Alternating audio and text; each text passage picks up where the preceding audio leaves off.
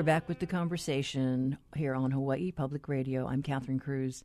Joining us today for our Red Hill History call in show is Jim Gammon. He knows the Red Hill facility intimately. He spent 24 years there as superintendent and general engineer for the fuel department at the Naval Supply Center, Pearl Harbor. He retired in 2004 and joins us from Florida. Good morning, Jim. Good morning. Well, I should say good afternoon, I think, with the time difference. Uh, but, you know, I'm sure with Red Hill in the headlines, you just must have been flooded with memories. So I really appreciate you uh, spending time with us. Uh, also on our show today is uh, James Murray. He's a retired editor and public affairs officer for the Fleet Logistics Center, Naval Facilities Command. He served there for 30 years and retired in 2015. He uh, currently lives in Foster Village. Good morning, Jim. Good morning, Catherine. It's good to be here. Well, uh, like I mentioned, with the headlines, I'm sure uh, you gentlemen are both being flooded with memories. And uh, Jim Gammon, I don't know, has the Navy reached out to you because you have institutional memory? Uh, several years ago, after the uh, uh, leak from Tank 5, which was occurred in December of 2013 and January of 2014, I was asked to participate in one of the um, administrative order of consent uh, activities, uh, developing uh, new um, test and inspection and repair uh, guidelines for the Red Hill tanks. Yes, that was my involvement. And then, uh, uh, you know, Jim Murray. I mean, I know you know you were involved in public affairs, and I think you retired just right after that uh, leak in 2015. Uh, but I can just imagine how busy it is now. I imagine it's crazy up there. Um, the the 27,000 leak occurred one year prior to my retirement, and for that final year, I just sort of lived and breathed Red Hill, uh, constantly dealing with media, arranging community meetings for after hours, and just doing so many things that uh, by the time I walked out on January 2015, excuse me, to retire, I was pretty happy. well, I'm, i hope you're re- enjoying retirement, but uh, I really do appreciate uh, both of you gentlemen uh, being uh, willing to share your stories.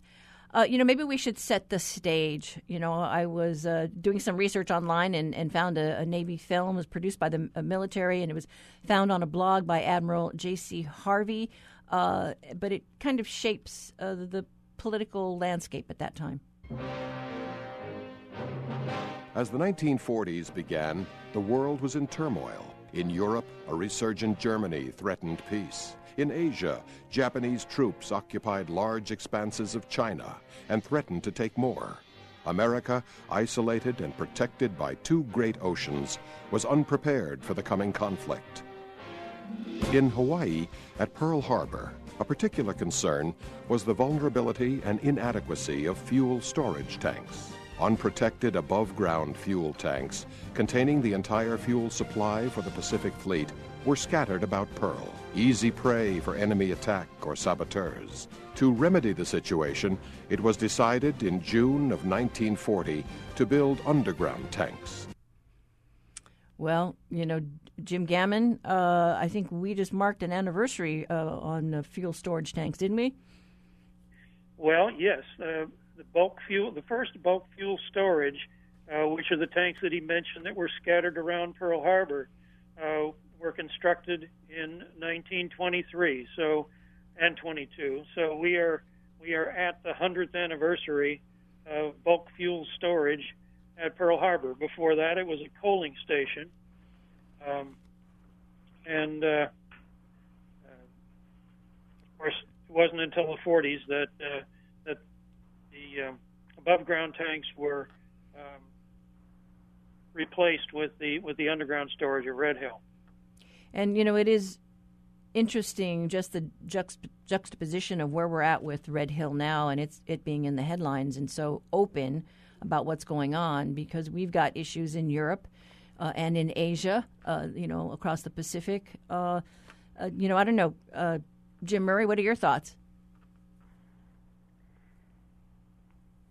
Uh, I'm mainly here to discuss the history, so I, I don't really want to, you know, reflect too much on what's going on these days with the leak issues, if that's okay. Oh yeah, no, I'm just talking just about the political climate with the the global tensions. Uh, you know, where it was such a big secret with the underground tanks, and today, you know, there's just so much information that's uh, available and out there uh, because this was, you know, declared a, a you know, a, a, land, a landmark uh, civil engineering uh, feat, and and you helped to put together that application. Uh, maybe talk about the research that that you had to do. Uh, yeah, it was extensive research. Um, it probably took us six months to a year to to write that to the satisfaction of the reviewing committee, and uh, Jim Gammon helped a lot with me and uh, another fellow, Bob Martin. He also contributed, and and uh, yeah, it was a heck of a lot of work. Um, but uh, we finally got the application done, and it was accepted by the uh, American Society of Civil Engineers, and. Uh, designated a National Historic Civil Engineering Landmark, and that put it on par with um, places like the Hoover Dam. Um, and uh, let's see. Oh yeah, other places that have been considered uh, national ASCE landmarks: Hoover Dam, the Golden Gate Bridge, Washington Monument, Mormon Tabernacle. Uh, I could go on and on. Even the Panama Canal. So the Red Hill Underground now finds itself in very good company. And Jim Gammon, talk about you know how long you folks prepared to submit this because this was a, a secret project and it wasn't until the 90s that they decided look this was something worth sharing because it was so monumental. Well i was told that it was a secret project and there were certain aspects of the job that were uh, classified. Um, and in fact uh, i went looking for a drawing one day and uh, it turned out to be uh, in a locked vault up at the uh, Pacific Division of, of NAVFAC. Uh, that drawing was later declassified. I think it had to do with with how the uh, electricity, uh, how Hawaiian Electric got the electricity into Red Hill. Um, so that was very close hold information. Uh, but um, you know, uh, the workers who were there in the early 40s were told, uh, you're working at a, I guess, classified or secret facility, and you're not to tell anybody about this. and uh, that, you know, back then people lived by the axiom that loose lips sink ships, and they didn't tell anybody.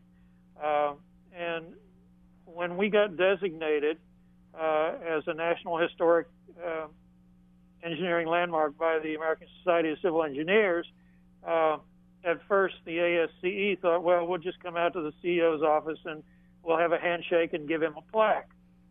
Our CEO at the time said, nothing doing. We're going to have a party and we're going to invite everybody we could find uh, who had anything to do with the construction of this facility because the people who did that construction never received any uh, acclamation uh, for what they did, working on an extremely dangerous project. Uh, and so it fell to me and Jim to try and uh, find these guys who were scattered to the four corners of the globe. Um, I had two CDs with just about every telephone number in the United States, and if a guy had an unusual name, I uh, was able sometimes to to uh, get a hit and uh, I would call him up and tell him who I was and what I was about, and invariably I was met with dead silence. Uh, here's somebody calling me up 50 years after I worked at Pearl Harbor and asking about something I was told never to say anything about. And uh, I, don't, I, I shouldn't be talking to him about this. Well, I would go on and on and on and tell them, you know, that it was no longer secret and that uh, uh, no longer uh, classified and so forth. And eventually they came around. And uh, thanks to uh, Jim's work and uh, and what I was able to find, we were able to bring, I think, uh, it was about five or six hundred people. Uh, probably about half of them were from from the islands, and the other half uh, came from the mainlands, and some of them were um, some of them uh, were families of Red Hill workers who had passed away, who had heard their uh, relatives, their father, grandfather talk about it, but it was so unusual, such an unusual job that they they really didn't have a concept of what it was like, uh, the shape of the tank and, and so forth, and the size of the tank. And so we rigged up a, uh, a clean tank. Uh, it was it was set up so that people on wheelchairs could roll in, and uh, uh, if you if I would stand out at the center of the tank and watch, uh, particularly the relatives of the Red Hillers walk into the tank, and you could just see light bulbs come on in their face. They finally they they understood what Dad or Grandpa uh, had worked on all those years, uh, and they couldn't believe the size of it. Uh, and it just it was a revelation for them. Excuse me. Yeah, there was um, one fellow at the ceremony, Philip Philip Genovese of Connecticut and uh, he said the moment he walked into the tunnel for the first time in you know 50 or so years, he said he could uh, instantly hear the thunderous crescendo of a hundred jackhammers. And uh, I, I thought that was pretty neat when you figure how it must have sounded down there when they were working. Yeah, sounded and smelled, you know, and, and we will get to uh, more of the story of the workers, but let's go back to that film clip uh, talking about the design of Red Hill. Red Hill. Originally, the plan was to tunnel out four large horizontal tanks. Red Hill was large enough to allow for these tanks, with plenty of room for expansion. One evening during dinner at the Halekulani Hotel, George Yeomans, the project manager, and James Groden, the consultant, were discussing the project when Groden brought up an idea he had been mulling over. What if the tanks were vertical instead of horizontal? Quickly sketching his idea on a cocktail napkin, Groden proposed a series of tanks lined up like enormous underground wells. The big advantage to this scheme was obvious to both men. When tunneling horizontally, the excavated material must be loaded into trucks, hauled to an adit, the mine entrance, and transferred for disposal. With the tanks in a vertical position, a center shaft could be used as a waste chute down to a conveyor belt to whisk the material to the disposal area. Soon, cables were moving back and forth between Hawaii and Washington. There, Admiral Ben Moreell gave the go ahead. The plan was simple, yet audacious to build 20 tanks vertically underground. Tanks had been built underground before, but usually horizontally. These would be huge, 250 feet high and 100 feet in diameter. They would look like giant capsules standing on end, though they would never be seen. Yeah, never be seen. And uh, I just was struck my first visit in one of those tanks and peering over the the railing, and yeah, your heart just kind of drops because it's a long way down, it's like 20 stories high. Uh, but yeah, uh, I don't know, uh, Jim Gammon, talk about that. You know, the design. You know, sketched on a napkin. It, it, it's just amazing. Well, I, I think that's probably a true story. Uh, a little background on the men involved. Uh, George Yeomans was um, the head guy for uh, Morrison Knudsen. It's a com- big construction company from based in Boise, Idaho. Uh, their claim to fame was they're the company that built uh, Boulder Dam. So they were uh, used to uh, huge projects that involved a lot of reinforced concrete. Uh, James Groden was a consultant. He was actually consulting uh, with Morrison Knudsen on some of their tunneling jobs, and that George Yeomans brought him over to Hawaii. Uh, he was from the Alcoa, the Aluminum Company of America, and his job, main job for Alcoa was to go around the world and find locations where they could build a dam, a dam into which they could install hydroelectric power generating equipment. And nearby the dam would be they would construct an aluminum smelter uh, because making aluminum requires huge quantities of electricity. And if they could make the electricity without um, creating, a, you know, environmental problems from burning fuel, uh, they did. Uh, so uh, that's the story. Uh, yeah, it all happened at the Halekulani Hotel. Yeah, it's amazing, you know, because as as I was looking through some of the newspaper clips and some of the the the clips from the, I guess it's called the Red Hill. The newspaper was the Red Hill. Oh gosh, Jim, help, uh, Jim. The Underground. The Underground. Yeah, I mean, just amazing stories about life there uh, as a community. The community that that developed, uh, just bringing these people from you know across the the continent. Right. Yeah. Well, they, you want to go ahead, Jim?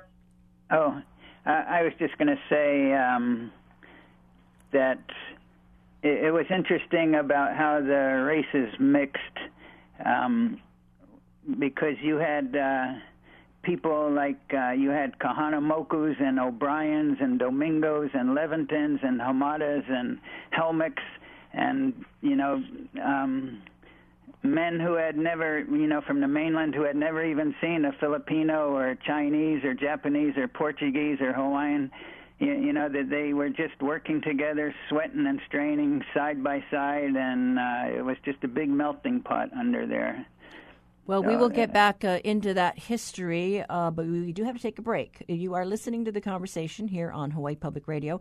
Our guests are James Gammon and James Murray, who worked uh, for decades over at the Red Hill facility. We are talking about the Red Hill history. Join us by calling 1 877 941 3689. Stay with us. We'll be right back after the short break.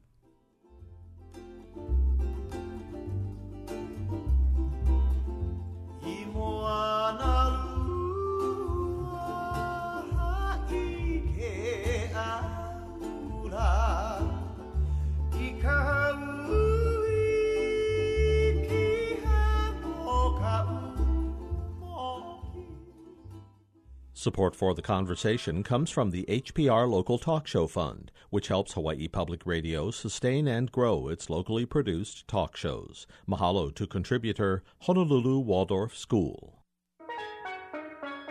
If Hawaii Public Radio's mission of community service resonates with you, and if you're a service minded self starter with an eye for detail and a facility with databases, our full time membership coordinator position may be just the job you're looking for. Find out more on the Employment Opportunities page at hawaiipublicradio.org and let us hear from you. Support for Hawaii Public Radio comes from the Cole Academy Child Development Centers for ages 6 weeks to 6 years. Locations downtown, Kapolei, Kailua, Mililani, East Oahu, and Kona Kohala thecoleacademy.com.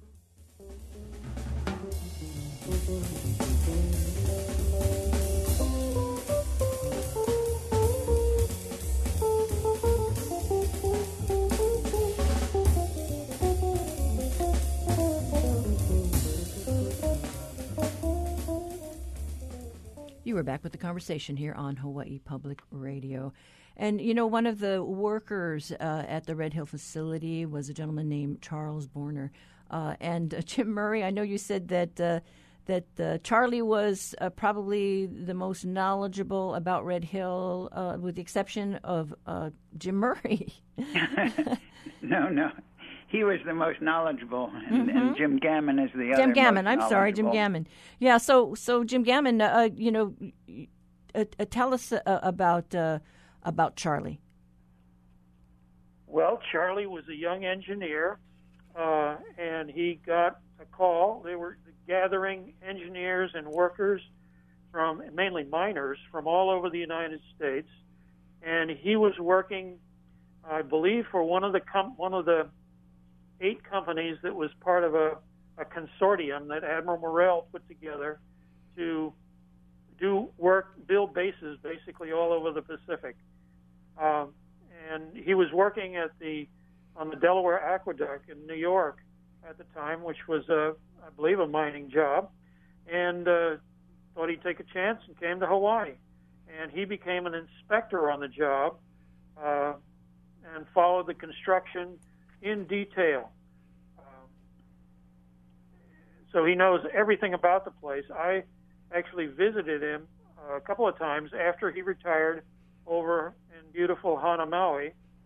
Um, Charlie, after the, uh, the war was over, Charlie went to work for the Navy at Pearl Harbor in the engineering department, and he became the resident expert on Red Hill for the rest of his career. Anytime there was uh, something that needed doing or they needed to know something about they called Charlie. Well, we were fortunate enough uh, to talk to uh, his daughter uh, this morning. Uh, Lynn Borner Nakim lives on the Big Island at Papaikou. She's 84 years old, and uh, she remembers coming here. She was three years old when her family came over from upstate New York. Her, she said her father was a tunnel engineer at the time when he took the job. Uh, and uh, anyway, so here's what she had to say this morning. Okay, and I'm as horrified as anybody about the tanks leaking into the water supply. All right, I'm as as appalled as anybody that it was built where it was built. My dad didn't have anything to do with choosing the site. You know what I'm saying? He was an inspection engineer. Were they building it the way the plans called for? And he used to go there and walk on a little walkway at the top of the tanks, looking down 16 stories, you know, over a small railing, right? And that is pretty scary to me. She remembers uh, being uh, at that ceremony with her family. I did talk to her brother, uh, who uh, Chuck, who still lives in Hana, and he said that that's what he remembered. His father didn't really talk about, uh, you know, what he did, but he remembers being there at that ceremony, and uh, he just remembered his dad was so proud uh, of the work uh, that he and all the the other men uh, did that day. But here's uh, here's more of what Lynn had to say. Years later, ten years after retirement, Dad was so pleased when the Navy started calling him and asking him stuff about the tanks, because he was the walking expert on the tanks. And so here he was, you know, 75, 78 years old, and they were calling him up and asking him stuff because you couldn't find it in the file. You had to ask Charlie. So, you know, as we uh, watch all the things unfold, you know, with the uh, investigation over there at Red Hill and the emergency response, I mean, I'm, I'm, I'm sure, uh, Jim Gammon, you know, you must just, you, you know that there's just so much to deal with. And, and it's true. It's like maybe, you know, what's actually there is not on file somewhere, it's not on paper. Well, that could be. You know, there were a lot of mysteries about Red Hill, but I think they've, through dint of effort, they have uncovered uh, what they need to uncover so that at least in the last couple of years, the tanks that are being repaired uh, have uh, high confidence that they're being repaired well and their life could be extended. Um, particularly the contractor that's working now, which is used to be Chicago Bridge and Iron, and now they're called Aptim, and their work is being overseen by a company called Enterprise Engineering, uh, in addition to the Navy inspectors. And uh, these people are excellent. They've got a lot of experience at Red Hill. So uh, for some of the recently repaired tanks, I have, I have pretty good confidence. Um, also, the initial inspection is being done by a company, a little company out of Pittsburgh, Pennsylvania, who uh, has uh, devices that will look through a steel plate and see if there's any corrosion on the backside of the plate. Of course, the backside of the Red Hill plates are up against uh, the concrete envelope that surrounds the tank, so you can't you can't see them. Uh, but their uh, their equipment will find a, a corrosion on the backside of a plate. If there is, uh, even if there's no hole through the plate, you would, uh, if the corrosion is significant enough, you would put a doubler plate, weld a doubler plate on the inside of the tank so that you have plenty of steel uh, between the fuel and and the concrete. And we were, had been chatting earlier, and I know that there had been some contract uh, that the military, uh, I think, had awarded with a it was a French company. I think some kind of a lining on the tank potentially. Yes, uh, it's a company uh, whose forte is putting liners into uh, LNG tanks, I believe, aboard LNG tankers, uh, liquid natural gas. Um, I don't know much about it, uh, but they are hoping that uh, I think that, or they were hoping that this would constitute a double wall tank with this this lining device. And I I think they were awarded a contract for a pilot project in one tank. Uh, whether that's going to continue now, uh, I don't know. And let's get back to talking to the workers uh, that dug out those tanks. Uh, let's go back to the uh, a clip uh, from the Na- that Navy film on Red Hill. When finished, the miners had carved out of rock a shape resembling an upside down bowl. The next step was to cover this bowl with the steel plating that would serve as the lining of the dome. First, a framework of steel H beams was pre assembled above ground, then brought down and installed around the dome of rock. Next, 144 sections of quarter inch steel were cut to size and brought down to be welded together to form the inner lining of the dome. It was precision work, for every weld had to be perfect, with not even a pinprick size hole in any joint. The work was hard, and the conditions were tough. Heat and dust rose, never to settle. The spaces were small, and the danger of a collapse was ever present. This work was being done hundreds of feet underground, in tunnels blasted again and again, where the rock ceiling was weak and fragile. Death was a looming presence at Red Hill. On average, a man died every two months building this formidable project. And Jim Murray, uh, I believe the total number of fatalities was what, 17? Yes, 17, that's correct. And uh, gosh, it, you know, talk about you know how those men died, just accidents on the job. Okay, uh, yeah, I'll be happy to do that. Let me please go back and mention one little tidbit about Charlie Borner. About Mm-hmm. You can see how much he loved his job at Red Hill. He worked there for 33 years, and in that entire time, he did not take a single day of sick leave. Okay. Wow, wow that's remarkable. Yeah. Work ethic. Oh, yeah, definitely. But as far as the workers, um, two thirds of the workforce were actually recruited locally, and um, about 800 of those workers, local workers, were Japanese. Because, as um, many of your listeners know, after the attack on Pearl Harbor, Japanese were no longer welcome to work on the naval base but they did uh, allow them to work up at Red Hill, and so many of them were trades workers, and, and they just fit in perfectly working at uh, Red Hill.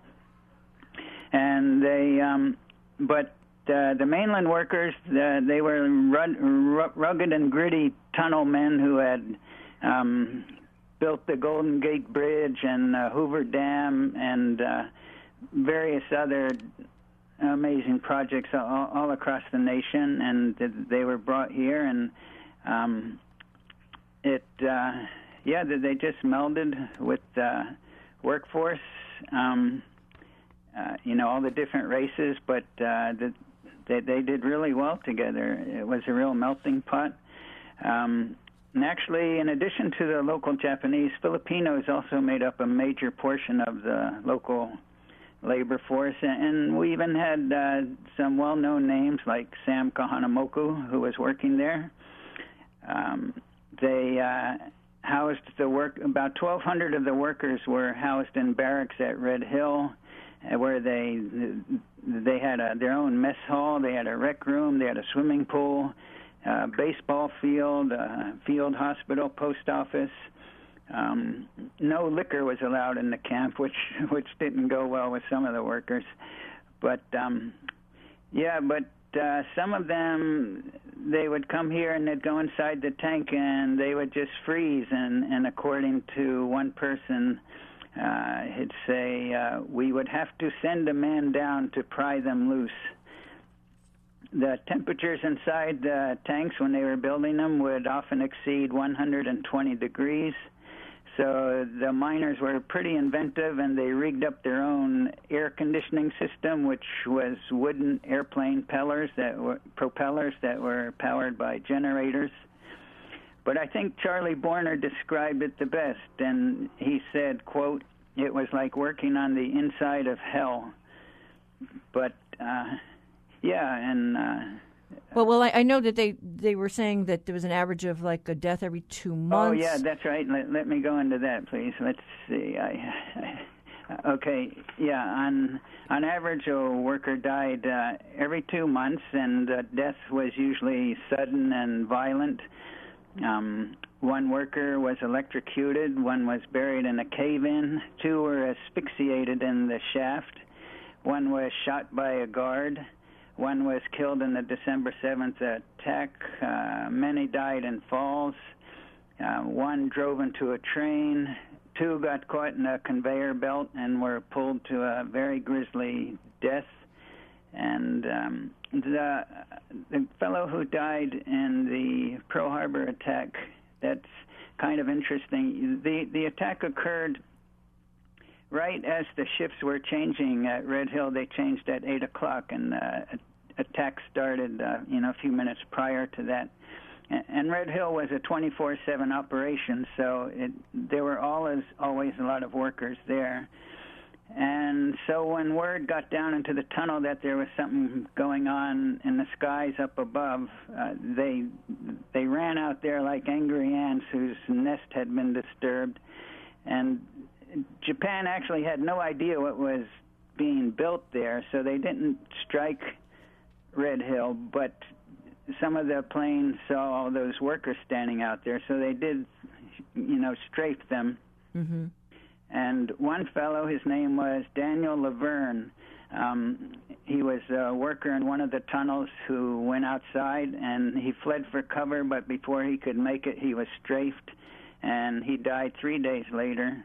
He was initially from Puerto Rico and California, but he was a professional boxer and a member of the coaching staff for the Catholic Youth Organization and uh, his his remains were sent back to his home in San Mateo, California. And uh, Jim Gammon, you know, I mean, uh, uh, uh Jim Murray talked about uh, Sam Kahanamoku. There was also Joe uh, Kaulukukui. he was an athletic director, right? He was in charge of the, the programs right, over there. Sports and recreation. Mm-hmm. Former UH football star.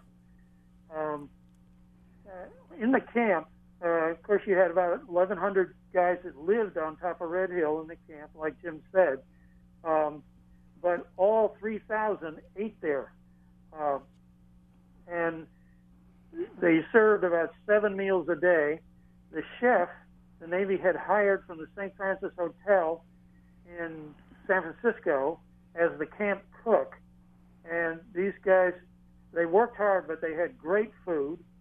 Um, the other thing they had in the camp was their own gambling hall, so they didn't have to go down into Honolulu where they could get fleeced um, uh, by the local interests there.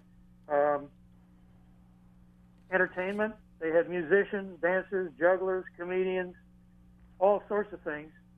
Uh, in addition to the sports and recreation program, to keep the workers on the site. Uh, these were mostly the ones that had come from the mainland and they had paid a high price to get them across the United States and then across the Pacific Ocean to Hawaii, and they didn't want to lose them. Well, if you just joined us, uh, this is the conversation on Hawaii Public Radio. You can join our discussion about the Red Hill history. Our guests are uh, Jim Gammon and Jim Murray. Uh, uh call us at 1 877 941 3689. But stay with us. We'll be right back after another short break.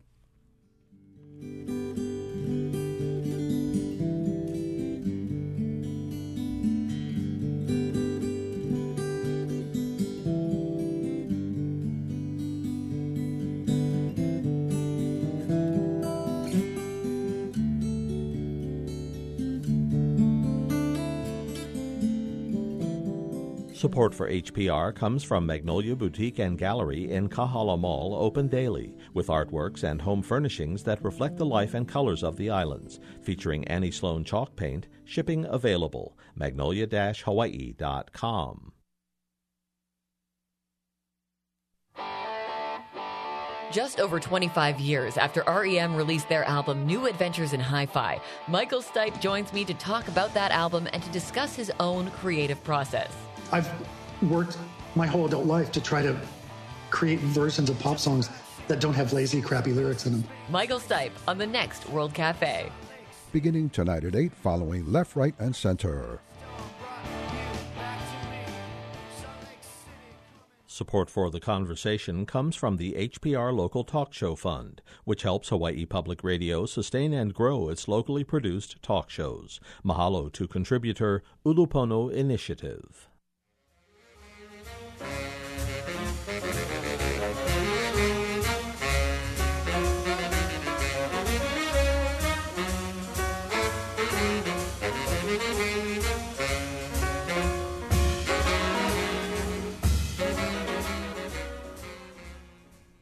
You are back with the conversation here on Hawaii Public Radio. And uh, Jim Gammon, uh, talk about you know the sense of community, I guess that was created uh, amongst the workers. Uh, any other stories you can share that shed light on? Uh, well, I did want to touch on a, a sad note uh, to add to what Jim Murray said about the, the people who perished. two of the people who perished were actually in a boat inside the Red Hill tank looking for leaks. They had a way of pump, pumping air behind the steel um, skin of the tank, the quarter inch steel plate skin, and they would fill the tank. Well, not fill it, but they'd raise the water in the tank, and workers would go around in a little boat and look for bubbles coming through the plates, indicating a leak. Um, and then they would lower the water to expose the leak, and in doing so, one time, uh, a large air bubble came up through the tank and flipped their little boat over. And unfortunately, they couldn't swim and they drowned. And then the problem was how do we retrieve the bodies? We certainly can't open the valves because that might draw the bodies into the piping system and make an even bigger problem. And so they called on the Navy divers from the submarine base. And um, they were bit wary because the water was quite deep at that point, and uh, no Navy diver had ever uh, dove in, in water that deep. Uh, but they did it anyway. They were able to retrieve uh, the bodies, and in the process, they set a, rec- set a record for uh, the deepest dive to that point in time uh, made by a Navy diver. Uh, ironically, it wasn't in the ocean, it was in a tank inside of a mountain. Wow, incredible story. Mm-hmm. you know, we did put out a call uh, for, uh, for uh, to our listeners if anyone knew anybody who worked at Red Hill, and we got a couple of things. Uh, Hinson Chun uh, wrote in said my mom's fr- uh, friend's husband was a welder in the early 70s. He was the first person to make me aware of these massive fuel tanks. His job was to weld up the cracks in the walls of the tanks. It gave me pause as I wondered how you could strike a flame in a fuel rich environment. But he said they were massive tanks under Red Hill, and I asked him how big. He said gymnasium size. And then I heard from a retired colonel that there was a tunnel under Foster Village that you could drive a truck through. In light of today's news, it makes me wonder how long these fuel tanks have been leaking. And uh, Jim Murray, you still live there in Foster Village, right? Yes, I do. Yeah, and the the, the tunnel goes uh, just a few houses away from me. Of course, hundred feet underground, though. Um, but um, I, I don't know if this still occurs now, but um, years before, when the train would run run underground from uh, Red Hill to Pearl Harbor. In fact, a- actually, we didn't mention that. I don't know if the listeners realize that there's a, we have our own mass transit system, a hundred feet underground, going from Red Hill to Pearl Harbor. It's about three and a half miles, and uh, workers often use it to ride back and forth. But um, the the around Foster Village, I believe the tunnel is about 100 feet deep, but as it nears Red Hill, it, it uh, ascends so that it's not quite as deep when it passes under parts of uh, Aliamanu Military Reservation or Red Hill, and uh, uh, house owners in Red Hill would claim that when the train passed underneath them, they could feel their house vibrate. Interesting, a fun fact, I guess. yeah. Uh, by, by, the way, um, when we're talking about some of the uh, deaths at um, Red Hill, oh, um, you know, a lot of these uh, workers from the mainland, especially, they're real roustabouts that, uh, you know, just rough and rough and tumble guys, and so. Um, but after the attack on Pearl Harbor, the the, uh, the Navy implemented implemented very rigid security measures, and they sent a Marine Guard detachment to Red Hill, and they remained there until the project was completed. But some of the workers were totally unprepared for the inflexibility of uh, Marines under orders. And so one worker was heading up to the gate, and uh, the Marines told him to halt, and he did not bother to halt, and they shot him and they killed him. And uh, the camp had a very politically incorrect newspaper at the time, and they even put a, a very short four-line poem in it um, about it. The worker's name was Gulp, so they had this short poem that says, "Here lies the remains of war worker Gulp. He paid no heed when a sentry yelled halt." Oh my goodness. yeah, and one thing that I think Jim Gammon can give you more information on. Uh, following the attack on Pearl Harbor, uh, a procession of trucks loaded with uh, dead, uh, um, mainly sailors from Pearl Harbor, uh, went up the hill to Red Hill, and um, and in the valley that runs alongside Red Hill. Uh, power shovel and bulldozer hastily excavated several long trenches, and the Red Hills carpenters constructed coffins, and they had surveyors determine exactly where each body should be placed and by nightfall after the attack, 204 bodies had been laid to rest. And the last seven of these bodies were Japanese airmen. And years later, the American dead were interned at Punchbowl. But, you know, I don't know what happened to the Japanese dead that were interred there. Jim Gammon usually knows a lot more than I do, so perhaps he can he has some idea on that. I have no information on the um, on the Japanese who uh, were buried at the what was known, I believe, as the Halawa Valley Cemetery. Um, what happened on that morning, since we're talking about December 7th, um, work, of course, was ongoing when the attack started, and and the work continued in inside of Red Hill at about 10, 10 a.m. At that point, everything came to a stop. Um, all the trucks and bulldozers from Red Hill were ordered to Hickam, Ford Island, and Kaneohe to repair bomb craters in the runways. Uh, they sent uh, welders and other workers to uh, down to the fuel pier, to Hotel Pier. And on Hotel Pier, they laid out along the pier, which is about 1,200 feet long, they laid out pipes because uh, when the uh, Arizona sank, it crushed the water line from the Pearl Harbor base over to Ford Island. And so they welded together uh, all these pipes on, on the pier, pulled the pipes into the water. They were floating, of course. And then they dragged them over to, I think, Hospital Point on the naval base. And that, since that was the shortest distance over to Ford Island, and uh, filled the pipes with water, sank them, and then connected the two ends uh, one at Hospital Point, one on Ford Island. Uh, other crew from Red Hill, uh, the dynamite crew, and welders uh, went to Ford Island because the Tennessee and the Mar- battleships Tennessee and Maryland were pinned against the uh, the big uh, moorings there. The Tennessee was pinned by the West Virginia, which was sunk, and the Maryland was pinned by the Oklahoma, also sunk. And so they uh, set their blasting to uh, uh, to deal with these uh, these mooring structures. Uh, it took four times to set off the blasting powder on the on the first one, which was uh, next to the Tennessee. But uh, eventually they got it, and the welders came in and cut the rebar and the concrete, cut it loose, and they were able to back the Tennessee out from between the mooring and the West Virginia.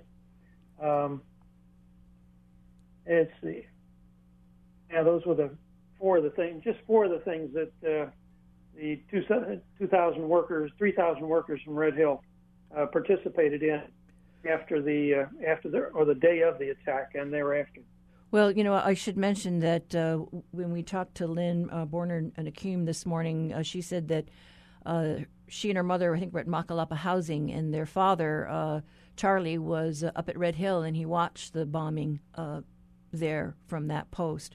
We also had a couple right. of uh, other listeners uh, write in. Chuck William Steiner said his father, Charles Chuck Steiner, worked at Red Hill during the installation of the fuel storage tanks.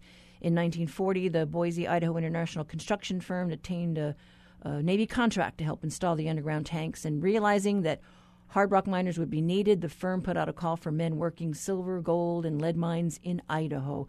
My father and some of his friends answered the call, and he shipped his new Ford coupe to Hawaii, and they went off for a grand adventure.